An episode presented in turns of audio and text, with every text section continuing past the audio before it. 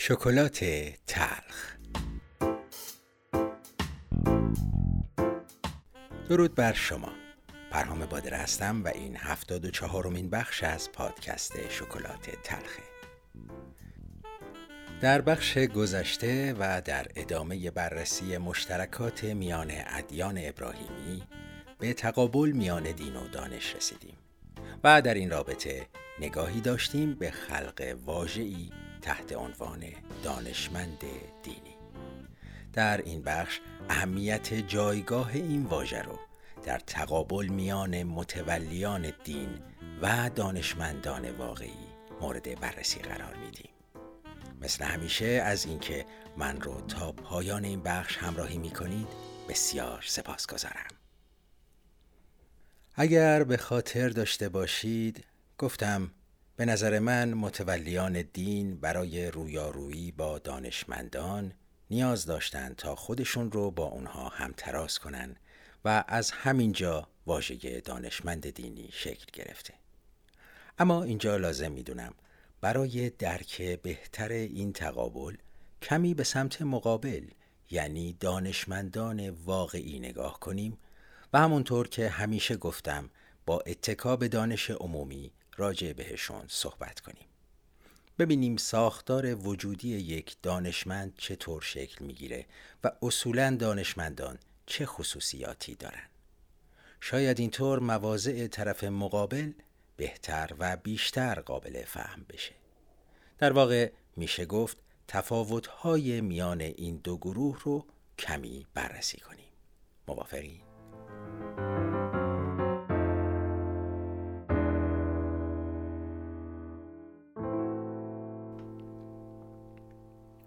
تا به حال شنیدین دانشمندی سعی کنه برای خودش پیروانی دست و پا کنه آیا شما از دانشمند خاصی تبعیت و پیروی می کنید؟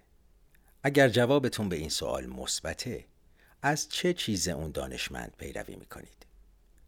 شنیدید پیروان یک دانشمند با پیروان یک دانشمند دیگه بجنگن شنیدین دانشمندی مدعی باشه نسبت به سایر دانشمندان برحق تره چند تا دانشمند رو می‌شناسین که نظریات و دستاوردهاشون تأثیر مستقیمی روی زندگی حال حاضر شما گذاشته چقدر اونها رو می‌شناسین؟ فقط در حد اسم؟ فکر کردن به جواب این سوالات به نظر من می‌تونه قابلیت و یا حتی شاید بشه گفت شخصیت نهفته در واژه علم رو بیشتر نمایان کنه.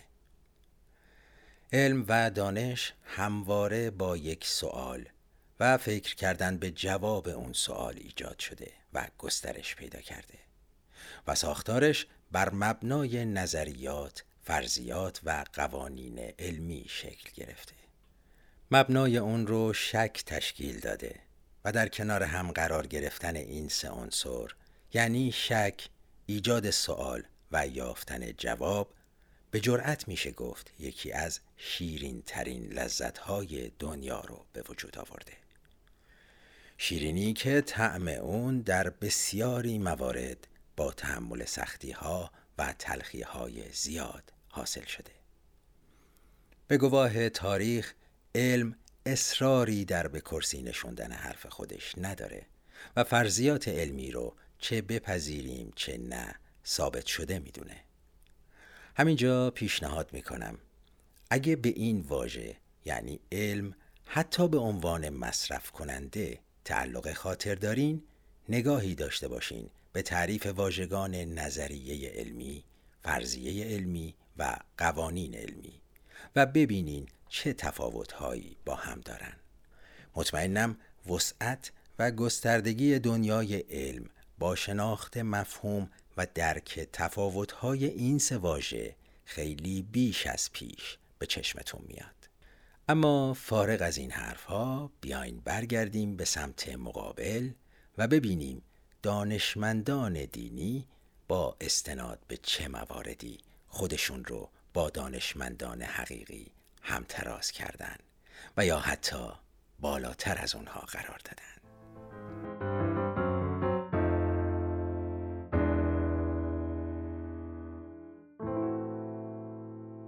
مبنای علم در باورهای این سدین دانش لایتناهی خداوند به عنوان خالق تمام هستیه. چیزی که خود خدا در هر سه کتاب آسمانی به اون اشاره کرده و از بندگانش خواسته با کمک ابزار اندیشه که اون رو هم خودش خلق کرده سعی کنن به این دانش دست پیدا کنن. اگر طبق قرارمون مبنا رو پذیرش کتب آسمانی در نظر بگیریم در همین کتاب ها بارها خداوند به پیامبرانش گفته تا به پیروانشون بگن که هیچ تفاوتی با اونها ندارن و تنها فرقشون دریافت و ابلاغ وحیه هیچ کدوم از این پیامبران ادعای تسلط بر علم نداشتن و همونطور که قبلا هم گفتم از این لحاظ جزء پایین ترین طبقات اجتماعی بودند. همواره تأکید داشتند که از گذشته و آینده بی اطلاعن و صرفا چیزی رو میگن که در قالب وحی از اونها خواسته شده که بگن تا اینجا ارتباط دین و دانش ارتباطی منطقی به نظر می‌رسه و بر این مبنا من فکر می‌کنم قرار بر این بوده که آینده دنیا توسط علم و دانش مبتنی بر تفکر همراه با رعایت موارد اخلاقی مثل دوری جستن از اسارت و بندگی قتل، زنا، دروغ، دزدی و از این دست شکل بگیره و رقم بخوره. ولی خب قطعا می‌دونین که چنین اتفاقی به این شکل هیچ وقت نیفتاد. حالا بیاین ببینیم متولیان دین چطور از چه گفته شد جهت برتری بر دانشمندان بهره بردن.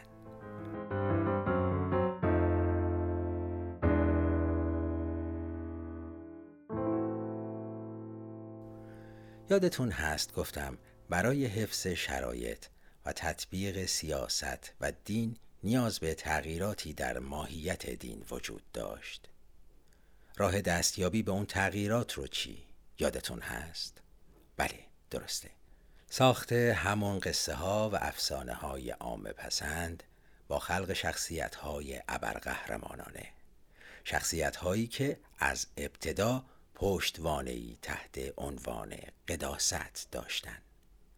در این داستان ها اینطور روایت شد که پیامبران از دانشی در حد خود خداوند برخوردار بودند. از گذشته حال و آینده کاملا مطلع بودند و حتی به زبان تمامی موجودات تسلط کامل داشتند. و با برخورداری از چنین حجمی از دانش هیچ نیازی به توضیح و اثبات اعمال رفتار و حرکاتشون نمی‌دیدن. در حقیقت به نوعی خدای مجسم بر روی زمین بودن. البته همونطور که قبلا هم گفتم این اتفاق درست مثل گردآوری و مکتوب کردن کتب آسمانی بعد از درگذشت پیامبران افتاد و تازه میشه گفت به نوعی شروع داستان بود. چون اون سطح از علم و دانش بعد از پیامبران به قدیسان و امامان رسید و در نهایت در اختیار همین متولیان دین یا به عبارتی دانشمندان دینی قرار گرفت. و اینطوری شد که این افراد در جایگاهی بالاتر از دانشمندان واقعی قرار گرفتند. ولی حفظ این جایگاه نیازمند یک زامن اجرایی بود.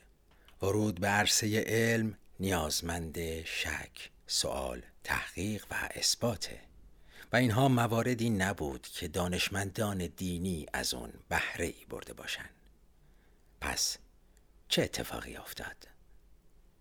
پدیده ای خلق شد به نام تکفیر یعنی متهم کردن به کفرگویی و زیر سوال بردن ساحت مقدس الهی که حالا دیگه در اختیار متولیان دین قرار گرفته بود.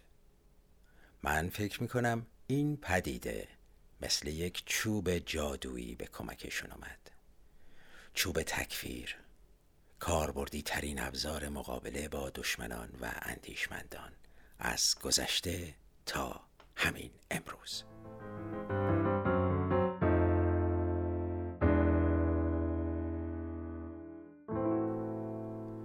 خب دوستان به پایان این بخش از شکلات تلخ رسیدیم. در بخش بعد قصد دارم با کمک بخش هایی از کتاب تولدی دیگر نوشته دکتر شجاع الدین شفا آنچه رو که تا به اینجا گفتم کمی بیشتر مورد بررسی قرار بدیم. از اینکه مثل همیشه من رو تا پایان این بخش همراهی کردین بسیار سپاس گذارم. تا پنجشنبه همین موقع همینجا بدرود. Thank